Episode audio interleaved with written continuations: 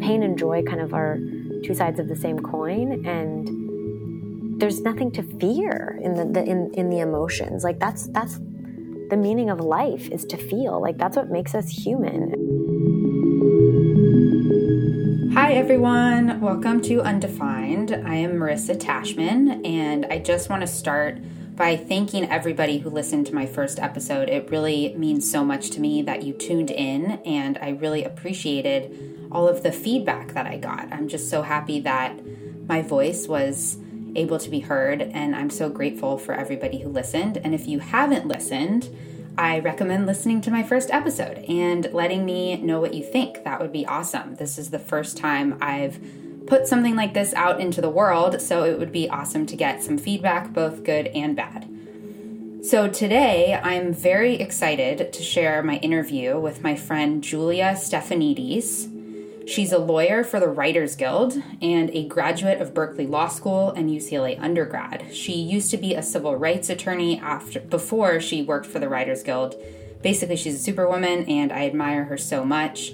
We connected just very intimately right away because it's very hard to find other lawyers who are on this I guess I could call it like a spiritual personal development journey and our connection has been really beautiful. I think that we identify with each other in a way that I can't identify with a lot of other people. So I'm very grateful for that.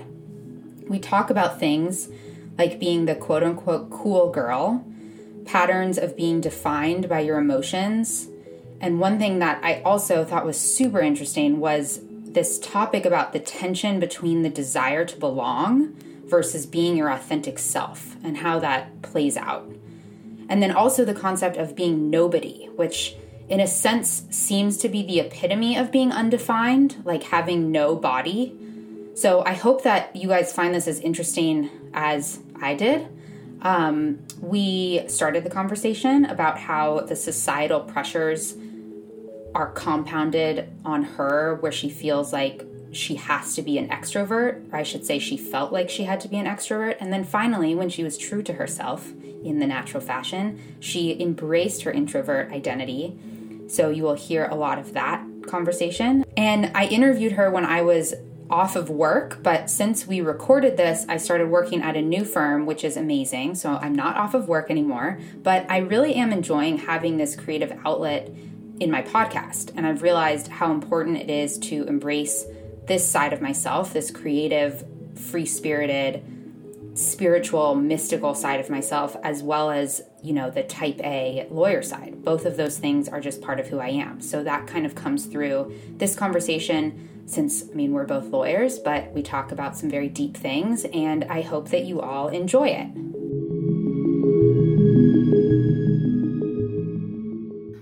I liked like thinking about definitions that I have learned to shed.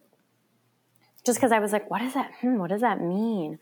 And I realized it could be like, it could be definitions that like, like seemingly positive definitions that I've learned to shed, but also like, you know, it could be, you know, like the, like being extroverted or being likable or being whatever. Like, I don't need to define myself by that, but also the definitions that were kind of imposed on me that I don't really like or identify with.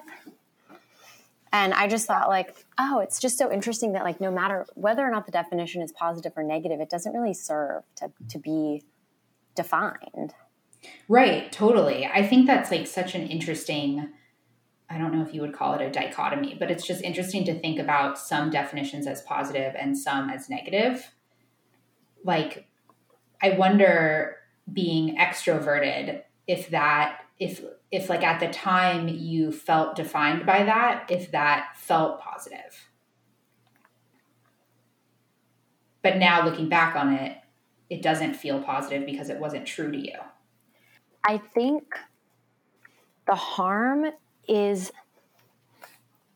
is that like we come we start to sort of hinge or like latch our identities to these these things that aren't even real. So like whether or not it's something that society has deemed to be positive or negative, say it's you know, I guess extroverted our society, I think puts a lot of pressure on people to be that way and really values that quality. And I know, like in business, like when you go to business school, that's sort of an, ex- an expectation that you're going to be extroverted and that you're going to do all these big group things and go on these huge group trips. And I, I don't know how introverts do business school. And that that's the book Quiet talked a lot about that, like how business culture in this country is is really focused on extroversion.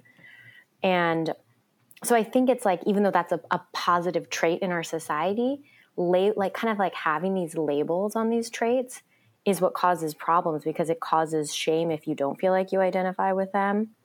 And even if you, you know, I think it causes a lot of pressure to identify with them. So for me, I think for a lot of my life, I sort of did identify with that. I was told that that's what I was, and and I I was. I, I think I think people can kind of evolve, and I think when I was younger, I was more like socially motivated, and I did get a lot more energy from people, and I just became more reflective as I grew up. But but like the pressure of that label was it was a lot, and I think that's why you see like it's not like celebrities don't have depression or body image issues. You know, you don't. It's not like people who are who are very thin or people with big boobs like don't have have insecurities, even though those are ways that we're sort of pressured to be. Because I think that there's the pressure of that definition, and that you'll you'll just never quite measure up. And I think that's the problem. Is like there's no good enough in our society, and you're you're never quite there. You've never quite gotten there.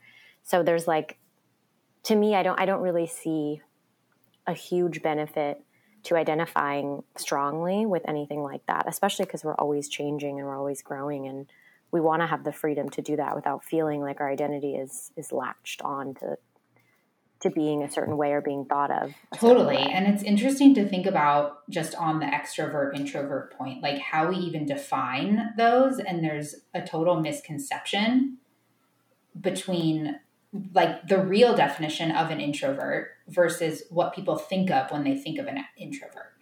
Like I think that when people think about an introvert, they think of someone just being completely antisocial, like totally. alone in their room, totally. like not doing anything with any other people, you know? Totally. But it's really just about how you kind of recharge. Yeah. Bringing it back inward is I, I mean, all of the spirituality stuff and meditation is all focused on coming back in inside yourself and just sitting with yourself, which is the opposite of like going on a giant, you know, group trip or going out and partying and drinking. Um, although some people can find those some people can find moments where they go inside of themselves. Like sometimes I feel like when I, because I had a similar experience with my ex where he was super extroverted and loved going out, uh, big group trips, and just going out to bars. And I think part of me used the excuse of like work and studying when I was in law school and then work with my job as like an excuse to not go out. Oh, yep. I know how that goes. Yeah. and that's when you know it's like so interesting to see the different ways that we like avoid actually owning these parts of ourselves, right? Like instead right. of just owning that like maybe I'm a little more introverted than you and maybe I I don't value, you know, going out as much as you do. It but probably because of the pressure of, you know, we that's that's something again that we're all kind of socialized to do.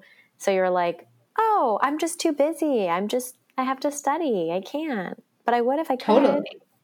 Yeah. And it's interesting because in the times where I did go out, a lot of the time I wasn't drinking, or maybe I would have one drink. And it was usually because I had to wake up early the next day to work or study or whatever it was. And I noticed that I felt so much more alone at certain times when I was out with a ton of people, even though there were a ton of people around. And I somewhat learned how to like go inside of myself in order to find some sort of comfort and especially feel more alone when you're the only one like not super drunk but yeah but isn't that funny but it, it's interesting you felt like it's you you might have felt alone not going like you might have had like the, the fomo and felt like oh you know, I'm missing out and I should have been there. But then it's isn't it interesting when you're surrounded by people and you still feel alone? Totally. Yeah. And I've experienced that so many times. Yeah. I think when I was younger, I was just more bold and free, and it wasn't as tiring to be around people because I was fully myself. I didn't give a shit what anyone thought of me. Like, I was, I was really like alive. And I think as I got older, like it became, being around people just became more tiring because I'm, I'm trying to think of exactly the right way to say it. I it's like there's all these other pressures. Yes. Yeah, there's all this other stuff. Like I'm trying, I'm not just being myself. I'm not just like living, I'm trying to construct an identity and I'm worrying about how people are perceiving me. And and this makes me sound like I'm like super overly analytical, but these are subconscious processes. I, I'm not even aware that I do it, and we all do it. Like most people who are teenagers and beyond are, are doing this without even realizing it. And for me, that became just super exhausting. And so I think, I, I don't know. I think that, and I think I just like, I am like a very sort of like thoughtful, curious person and spiritual person. And so I, I think it sort of makes sense that I, as I got older, like those things, I started to just sort of want to focus on them more and, and value them more. But I honestly feel like part of the reason I need more alone time and time to recharge is that it just feels like the sa- like it feels I feel really safe when I'm like on my meditation cushion and when I'm like drinking tea on the couch reading a book like I feel really safe and like nourished. And sometimes around big groups I I don't feel that way. Like it brings up even now that I've done a lot of work and I feel really at peace with myself, you know, it still does bring up more triggers than um, you know, than it would to just spend time with myself or with a close friend. Yeah, definitely. And it's interesting you mentioned just the concept of identity and how when we're a child, like we don't I didn't feel the pressure to define who I was. I did to an extent like, you know, I am a girl or I am somebody who lives in California or I am an American, you know, certain things like that. But in terms of who we are at the core, there was nothing that I didn't feel like I had to put a label yeah. I, I, well, and it's it's funny because like the truth is that we're all a little bit of everything, and I think when you do label people, it's like tracking in school when you like label certain kids as gifted and and put them in like the advanced reading classes, and then you label other kids as like not gifted, then you sort right. of set them up to be that way because people tend to to act in accordance with the labels that are placed on them, right? So it's like it's just so interesting like to see that process of like going from what you're describing of like being being nobody, just being yourself, which could be, you know, crazy and energetic one day and and quiet and reflective the next and, and it doesn't have to be a certain way and then going from that to like this building of an idea like constructing the identity yeah and like that concept of being nobody. You know we define ourselves by it's so yeah it's so interesting. I'm reading um what is it called? The untethered soul oh yeah. or i should say i'm listening to the untethered soul. It's been on my list for a really long Love time. I'm finally listening to it. But Michael Singer, who wrote it, was just talking about this concept of being nobody and how even the definition of I'm a woman or I am a man is just something that is a thought in our mind. And it, it isn't i'm not explaining it well but it, it's not like it's something that we come up with ourselves. It's a construct. And it doesn't Right, exactly. Yeah, and I think like our society now is thankfully becoming somewhat more open to the idea or to even just the conversation that those things are a construct. Yeah. No, I, I think you're right. I think I, I think it's interesting just to look at all the different things we've constructed and like things that we like things that we think are sort of obvious, uh, like pieces of our identity. I found it really powerful when I started studying Buddhist like mind, mindfulness meditation, um, vipassana meditation. This idea that like you are not your thoughts, you are not your stories, you are not your feelings. You're not like, and I was like, but yes, I am. Maybe I, like if I feel anxious all the time, I am anxious. I'm an anxious person. And you hear people say that all the time. I'm just an anxious person. I'm just type A. I'm just a perfectionist. I'm just lazy. And I found it so liberating to realize that, like, no, you're not. Because really, those are just habits. They're like coping mechanisms. Like, are, are uh, these traits that we think are sort of like immutable are actually just often coping mechanisms or habits that we've developed and if we want to shift them, often we can. So, you know, for instance, like anxiety is a coping mechanism that many people use to deal with with trying to wanting to feel safe or wanting to feel like things are predictable, wanting to have control. And often when you look back to like, well, where does that originate? It can come from like not feeling safe in your family, not feeling safe with your parents, not um, you know, feeling like you you needed to have control and and try to so to like create a more um, harmonious home life um, or that you needed to worry to, in order to like foresee when there would next be a conflict so that you could try to avoid it or not be in the house during it or come up with the perfect response to diffuse it. But often when you look back at like well where where is this coming from? You can see how these things developed and you realize that they're just behaviors that that started and then they became habitual. And if they're not serving you and they're not helping you in life, you can, that awareness can help you realize, okay, I can develop a new habit or a new coping mechanism. And so then it truly is like, we are nobody. Like, we, if those behaviors like don't define us, what does? If all of our thoughts are just visitors passing by that we can observe, but they're not really who we are, then like, and our bodies aren't who we really are, right?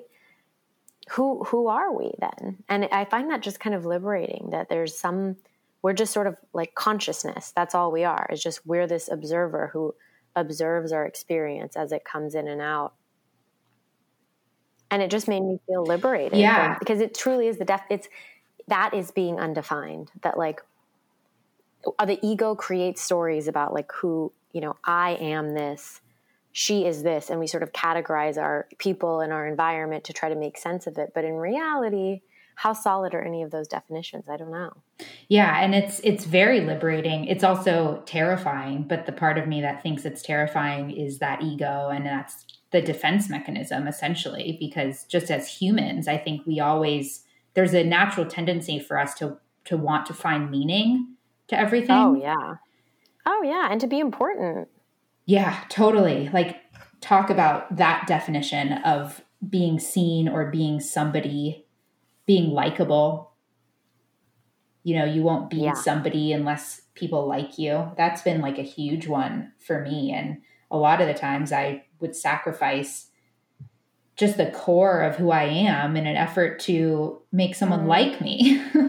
mm-hmm. And it's like, like when I hear that, I just like want to give you a big hug because it's so natural like because there is something instinctive i think in humans and in probably animals too where it's almost a survival mechanism to crave belonging right? Because the people who strayed from the herd or that people didn't like got left behind and like died. And so it makes sense that we all want to belong and we want to fit in. And like that's so natural and and that like that desire and that tendency i think you know we just need to meet it with so much love and gentleness but but it's so interesting. I one of brene brown's books i think it's braving the wilderness really delves into this like the, there's this tension and this has been like the tension of my sort of after i kind of awakened to a lot of this stuff and became more spiritual like i realized one of the the biggest conflicts i have in my life is this sort of the desire to to belong and to feel like to feel like people I'm seen and heard and I belong and I fit in somewhere and the desire to be my authentic self. And I think the journey is finding the places where those overlap and where you can and i think the only way I, I, what brene brown says about it is like you can never really belong anywhere until you belong to yourself first because and you and i it sounds like we're both doing this if you're abandoning yourself and you're just trying to be liked you'll never be around people who really get you and see you. And so you never really belong. Right. But if you're yourself and you're in touch with yourself and you allow people to see you with all the like messy shit and all the thing like all the awkwardness or the things you don't love about yourself and imperfections and people are still there and showing up not just for like the fun you who goes out but like the you when you're struggling with a health issue or a breakup or feeling shame and wanting to talk about it. And like the people who show up for you in those moments are like that's where you really belong. Totally. And when you get back when you get to that place of loving yourself you stop caring about the people that you know don't that where you don't feel like you belong because they're not accepting the core of who you are. And totally. it, it's it's like liberating to i mean i don't feel like that now totally. I'm like on the road obviously and it's like a lifelong process of course but each step of the way is more liberating. Yeah and i think you're so right. It's like a journey. Like i say I'm like, I've given up trying to be likable. And then, like, you know, two days later, I notice myself at work, like saying something that doesn't really feel true or like laughing at a joke that is like offensive because I'm just like, oh, but I don't want to, I don't want to stir the pot. I want them to like me. So it's like a constant awareness of, of that and just sort of like a constant, constant checking in about how it's going. But it's just so, I think it's so true that you're you're never like you'll never really feel what you want. You'll never get to where you want to go if you're not being totally true to yourself. and you... I have oh, I just wanted to share. I have a new I like have a new mantra that I'm that I'm sort of like trying to repeat to myself. Okay, I texted it to my cousin. Ooh, um, share. Because I am trying to let go of sort of needing to be liked, and I'm noticing it coming up a lot like I'm I'm very opinionated about systems that I don't agree with and like all of this great Black Lives Matter stuff is happening right now and and I'm it's coming up again where I like I want to express my opinion and how I feel and and I don't want to hold back based on like, ooh, is this family member not gonna not gonna agree or is gonna are they gonna think I'm radical? Um, and the way that I, you know, there's so many things about the way that I live, especially as I've awakened that like they're not mainstream. And and what I've realized, I used to think that mainstream was like normal and right and that things that were too far from the mainstream had to be kind of like off, right? Like it's like in politics, like you think the centrists are like the most reasonable people. But what right. I realized is mainstream society is like majorly fucked up. For sure. It just is re- reinforces like white supremacy, the patriarchy, a fucked gender up eating norms. system. Like the food system is a disgusting mess. The healthcare system is totally backwards. Even like diet culture. Yep. And yeah. how people feel about their bodies. Oh yeah. And and like America's so weird with food. Like Michael Pollan and Mark Hyman, I'll I'll talk about this stuff. Like it's we have this like weird diet culture and yet we're also like the least healthy and most obese country. You know, like we're it, there's like what a weird like we really can't figure it out. You know, we're like tormenting ourselves and thinking about food and obsessing about food, and yet most of us don't eat. You know, we're not eating foods that are nourishing us, and there's all sorts of government policies that contribute to that and contribute to like food inequity, and it's just it's just diet wild. culture itself too. I'm reading this book called The Anti Diet by Christy Harrison and it's Ooh. just about how diet culture essentially is rooted in racism and patriarchy. And there's a total correlation between the rise of diet culture and our obesity problem. Yeah. Which I put that in quotes, the obesity epidemic, because if you read it, it's really the obesity epidemic, like quote unquote, was this you know epidemic that was essentially like constructed by pharmaceutical companies that were producing diet drugs and like weight loss drugs hmm. and these programs that were marketing people wanting to marketing like weight loss techniques i guess um, but all of that is is rooted in like our desire that or the socially constructed desire to be thin And that itself is like rooted in racism and essentially the patriarchy. But it's I mean it's fascinating. You should read it. I think you would you would like it. The first part of the book is all about this. Um, and then the last part, I mean I haven't gotten there yet, but I think it's more so about like intuitive eating and just the alternative to some of these movements that are happening where some of these movements are really just disguising like diet culture um, but sorry to get off topic. I want to hear what your mantra is. No, by all means, please. I love I love hearing about new books, or not new books, but books that I am not aware of. But I've I've just kind of like let go of. I, I feel like people think of me as like, oh, Ju- like Julia only gets her meat from the farmers market, and you know, like I, I, I've sort of let go. Like I'm not in the mainstream anymore, and in many of my beliefs about race, gender, environment, animals, um, all of these things that we're we're talking about, and and like that used to scare me, and that used to make me think like, well, am I crazy? Am I illogical? Like is there should I be should like does this mean that I've like come like become unhinged? But I think the truth is that like all this mainstream shit is is the more you dig in and awaken, you see how it's all just based in dysfunctional conditioning and systems of like capitalism and, and making money that that really are focused on that and prioritize that way way beyond like human health, environmental health, animals, so, so my mantra. yeah, I mean, like you've identified the val- your your core values, and the systems that don't align with those tend to be the mainstream ones. Which is like kind of um, weird to to realize that, but yeah, it is. It is that we're conditioned to believe that the mainstream is the stream that you should be in, you know, right? To like follow the herd. You, and if you aren't buying it, you're like a radical. Totally.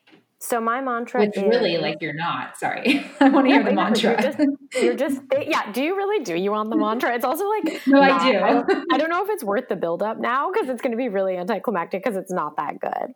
I'm excited about it. okay, good. um, it's I let go of the need to be liked. As long as I am kind, authentic, and open to feedback, what other people think of me is none of my business. I love that. Do, you, you, have it? Yes, it sounded I anticlimactic totally. when I said it. No, no, I love it. I think it's great. I I just had an amazing breathwork session today, and Ooh. I focused on like breathing in where I, I it was basically like breathing in where I need to be, like where just being right where I am, meeting myself where I'm at, and then like breathing out all of that shame and guilt so it I sort of aligns that. with the mantra. Uh, no, it totally does. And it's like a physical manifestation of it. Right, right, totally. Do you have it written down in places for you to see it? or do you just no. remember it? I just I just checked my text to my cousin because we were texting about we were texting about I don't know some being too hard on yourself and and the stress of everyday life and and just like especially in this movement now like feeling feeling like maybe people aren't aren't understanding where the the activists are coming from and and do we keep our mouths shut? Like whatever so anyway i said you know what? So if this has been the new mantra that i've been that's good. You can yeah. set an alarm on your phone for, I should do a reminder. I have a reminder for myself every day at 3 p.m my phone reminds me to say something nice to myself.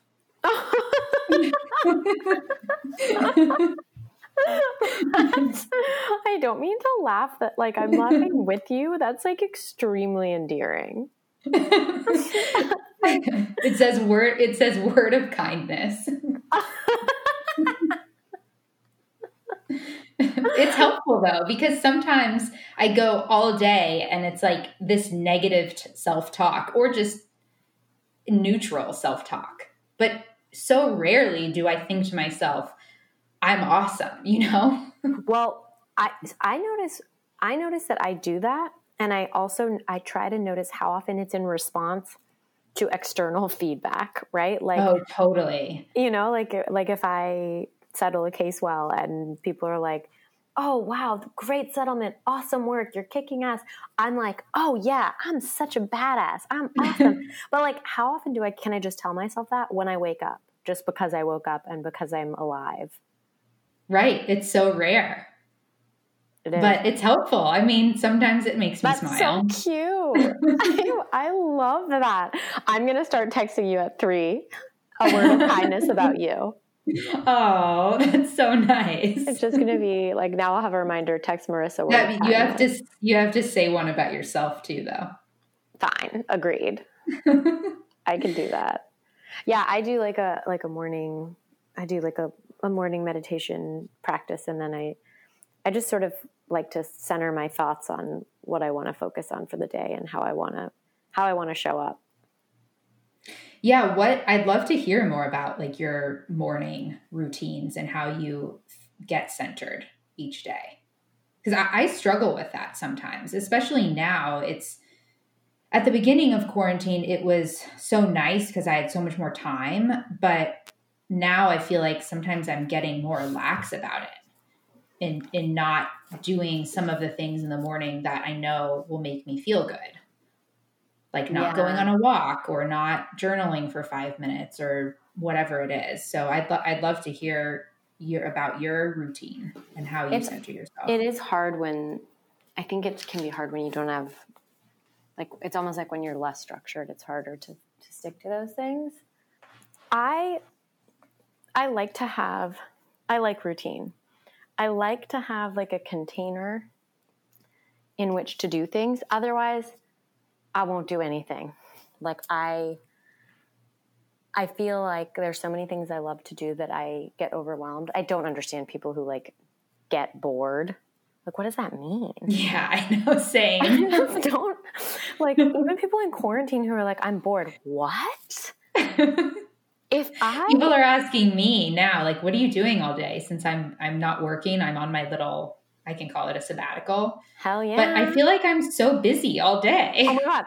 I mean, yeah, I felt that way in between jobs too. I was like, okay, I'm like going to start a baking business. I'm reading, rereading the entire Harry Potter series. I like read the newspaper every morning. I exercise. I meditate. I see my friends. Maybe I do some volunteer work. Like, how can you get bored? I mean, yeah, no idea because there's so many more things I want to do that I don't have time for. And it scares me to think about how I fit in all of this stuff when I start working again.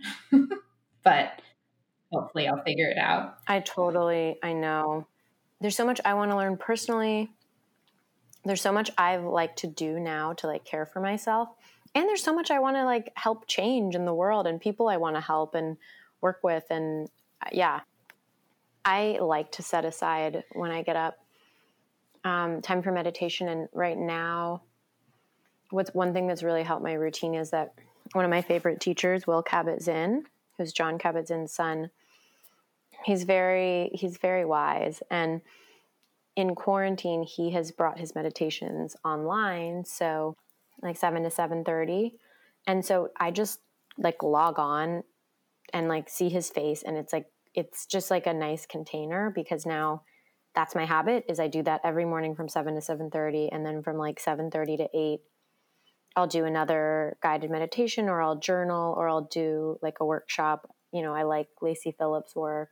Um, I like this program I've done called DNRS that helps with like chronic health issues and I found that really transformative. So I'll use the next half an hour to sort of do one of those practices and just sort of like set intentions for the day and and reflect on how how I'm feeling, how things have been going.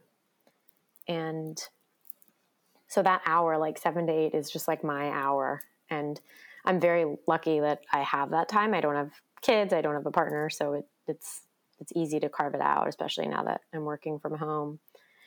And yeah, like some days, if something happens, like if I'm I have chronic health stuff going on, so if I am up all night with symptoms or something, I, I may skip it, but it's it's pretty consistent. And if I do miss it one day, I just get back to it the next. Yeah, I think that's great. I've tuned into his meditations, but I would love to make it more consistent. So you're motivating me right now. Thank you. Yay! Well, I'd love to feel your energy on the 7 a.m. I did want to talk a little bit more about just this concept of being the cool girl. Because um, I experienced that as well. And I know that you mentioned it earlier in our conversation. But I think that's, I kind of had a unique experience because I went to an all girls school. Oh, I didn't so, know that about you. Yeah, through seventh grade through 12th grade. And at my school, it was, I, at least I felt like it was cool to be smart. Whereas, I mean, I wasn't the smartest girl in the class, like by far, definitely not. But I think that that is not the case at a lot of other co ed schools, is that girls tend to like suppress their intellectual nature. I did feel like, especially with boys, and just I think we're conditioned to understand that being liked means to not be super emotional, to not be dramatic, to be really easygoing and down to earth. Like if you ever think about how a cool girl is described, it's somebody that can like hang around anyone and is not making an issue out of anything, but then while still being, you know, beautiful and dressing really well and having her makeup done. Yep. I mean, did you did we did you read Gone Girl? I didn't. Did we talk I read Sharp Objects, which is another one of her books, which I really liked, and I need to read Gone Girl. It's like I like she describes it as I just pulled up this quote that I I I just found it to be like, oh yeah. She says, being the cool girl means I am, this is Gone Girl by Gillian Flynn. Being the cool girl means I am a hot, brilliant, funny woman who adores football, poker, dirty jokes, and burping, who plays video games, drinks cheap beer, loves threesomes and anal sex, and jams hot dogs and hamburgers into her mouth like she's hosting the world's biggest culinary gangbang while somehow maintaining a size 2 because cool girls are above all hot. Hot and understanding. Cool girls never get angry.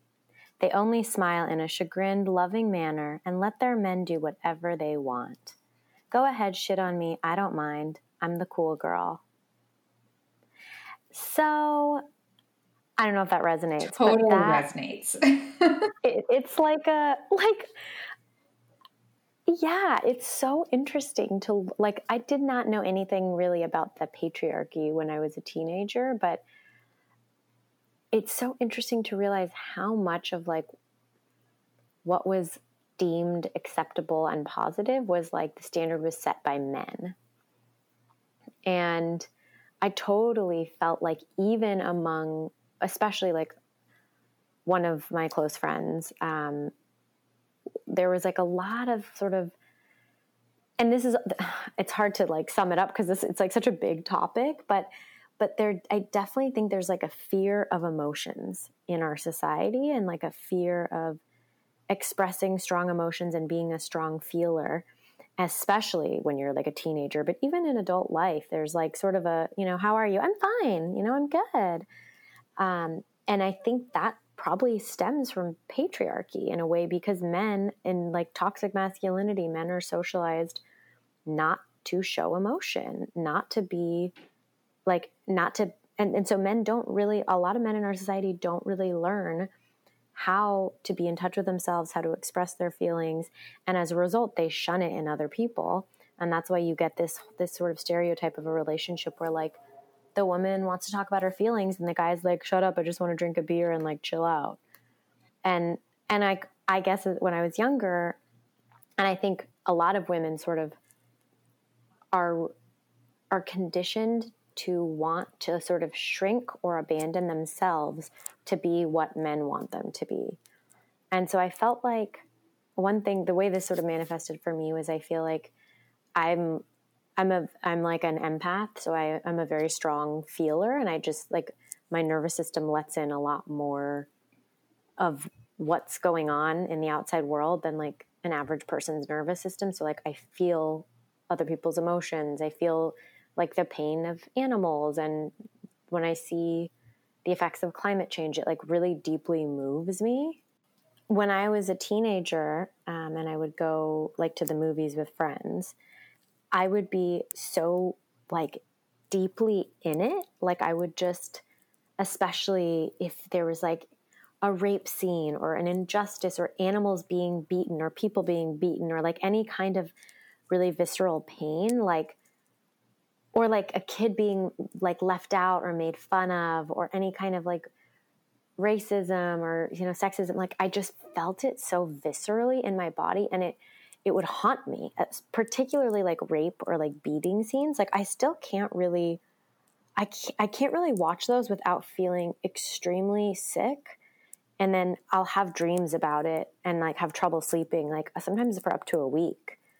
And it's, it, it just haunts me. Like after, when I tried to watch Narcos, there's this like disgusting rape scene in this, I think in the second episode. And I just couldn't I not only could I not watch the show again, but like I I just couldn't stop thinking about it and and I felt like I was going to throw up and I just felt so sad for probably a week after watching it. And you know, I watched it with a friend and like it just didn't affect like she was like, "Oh, ooh, disturbing." But then like she was able to move on. So I just have a different way of processing things and and it's really important. I didn't know I didn't know what that mm-hmm. was when I was younger.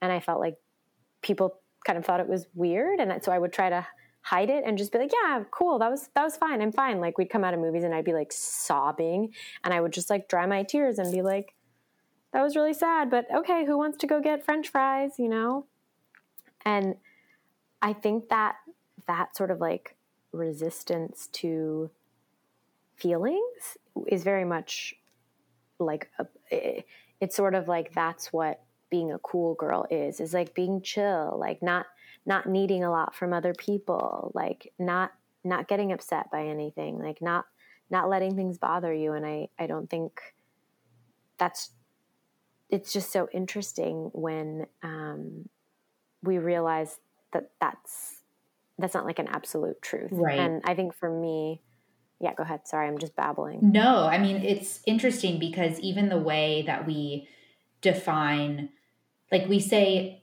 coming back into our feminine or into our masculine and even the way that we define those things is along those like the emotional not emotional lines. At least that's part of the definition. Yeah yeah. And i think that i well i think that like i almost prefer a different name for the, those kind of like energies right. because it it feels like whatever the the masculine energy is and i think people use that to mean sort of like a little bit more like still and like taking and then also like sort of holding a container logistics like getting things done less feeling more like doing. Mm-hmm. Whereas i think with the feminine energy people use that to mean more like feeling and and being really present with what's coming up and and just like a softer energy. And so it, I just I think that our society is very much lacking that energy. There's a lot more like logic, reason, get things done, you know, push through, and a lot less like just being with how we feel. Right. I mean, because we perceive that as a weakness. Oh, totally. I I didn't know that that was like okay. I mean, I feel like I could never be fully I could never show people the extent of my feelings, both positive and negative. I mean, I get extremely happy and excited and joyful too if I, you know, I'm I'm easily moved either way. But like I feel like I always sort of have to tone it down. And then there was this I went on this meditation retreat with a bunch of other women who were more like me.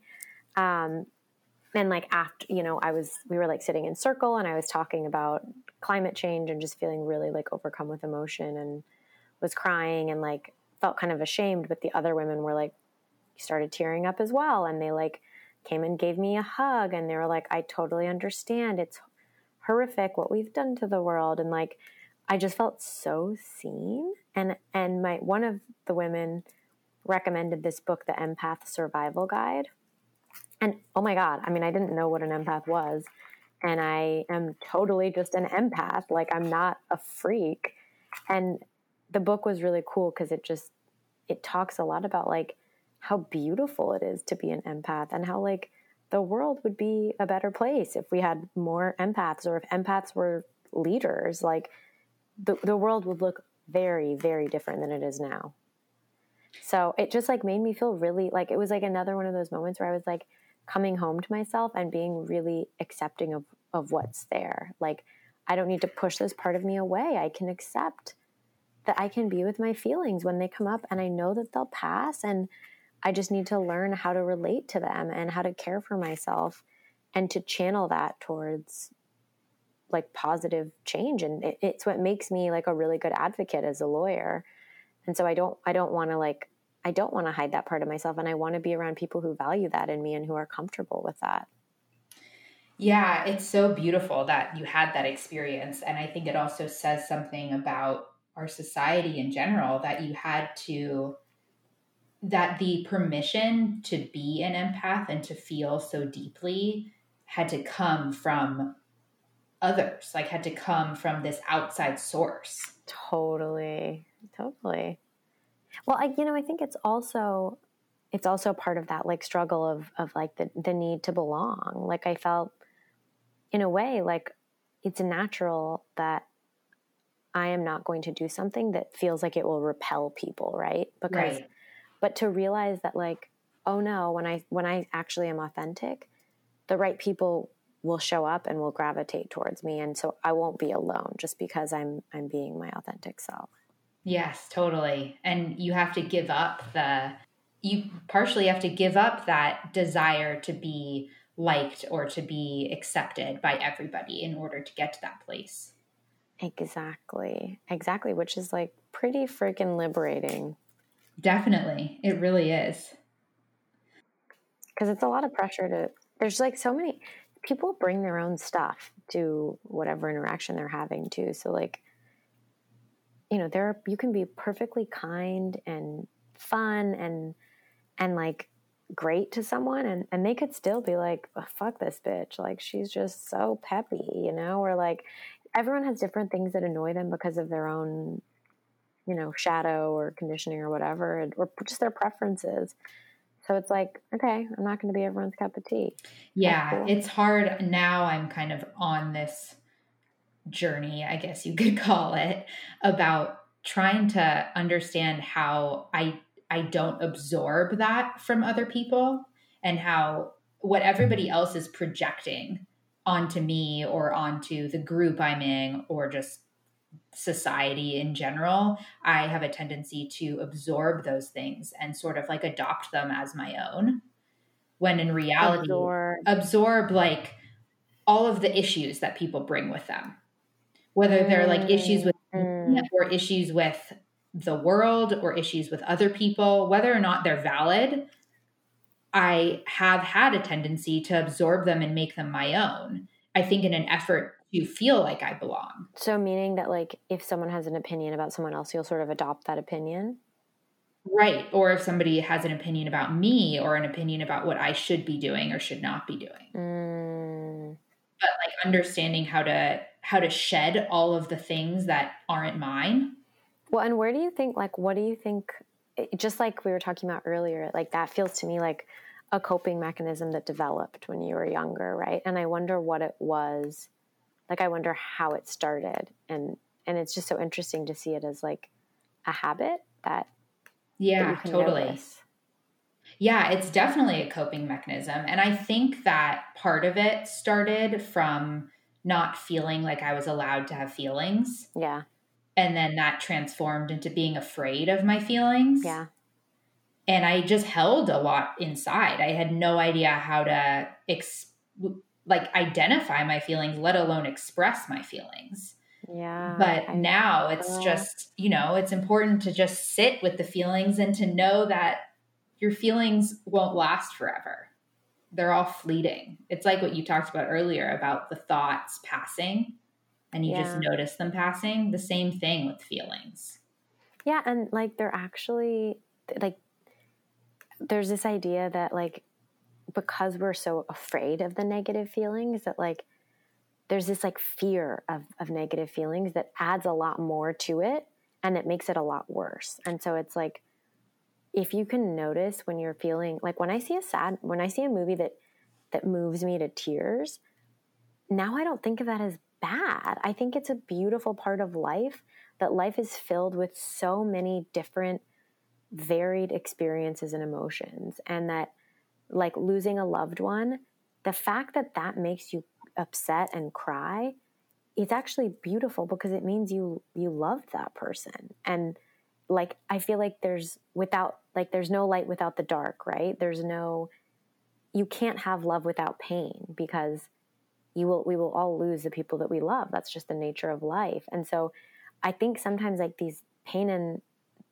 pain and joy kind of are two sides of the same coin and there's nothing to fear in the, the in in the emotions. Like that's that's the meaning of life is to feel. Like that's what makes us human and what makes in my opinion, like that's what makes life rich and worth living. And so this like it's kind of sad that we're kind of taught to numb this stuff out and to like be overwhelmed by it. And you're so right that if you just observe it and sort of appreciate the feelings as they come and welcome them, like yeah, and then and then they go, and then there's a new one, and then there's a new one.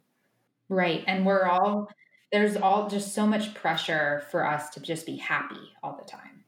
Right. And it turns into this suppressed fear, anger, sadness, all of the feelings that we label as bad. Yeah. Yeah. And even like, even that happiness, I don't even feel like it's like a rich, deep happiness. It's sort of just like a surface level, like, yeah, things are good. Let me tell you about, you know, my, you know, everything's good with my husband. My kids are good. They're doing these activities at school. You know, I'm like, it's a surface level. Like, I don't even feel like we're really taught to engage deeply with our feelings, even of joy, and to like really feel joy and hold on to it and like experience gratitude and, and really look at what we have and deeply, deeply appreciate it. And I think once you are able to, as you start like kind of awakening and thinking about this stuff, I think like life just seems a lot more vivid.